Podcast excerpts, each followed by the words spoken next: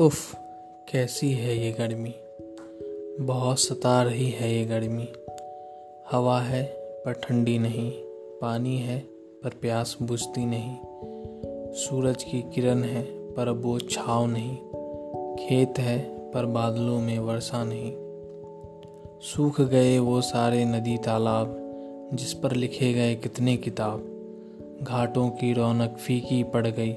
धरती पानी की एक बूंद को तरस गई। ना बजती है वो बंसी नदी किनारे, जिसे सुन पंछी लगते थे चहचहाने। उम्मीद है तो ऊपर वाले से बुझेगी इस धरती की प्यास। तब जब हम छोड़ेंगे करना इस प्यारी धरती का उपहास।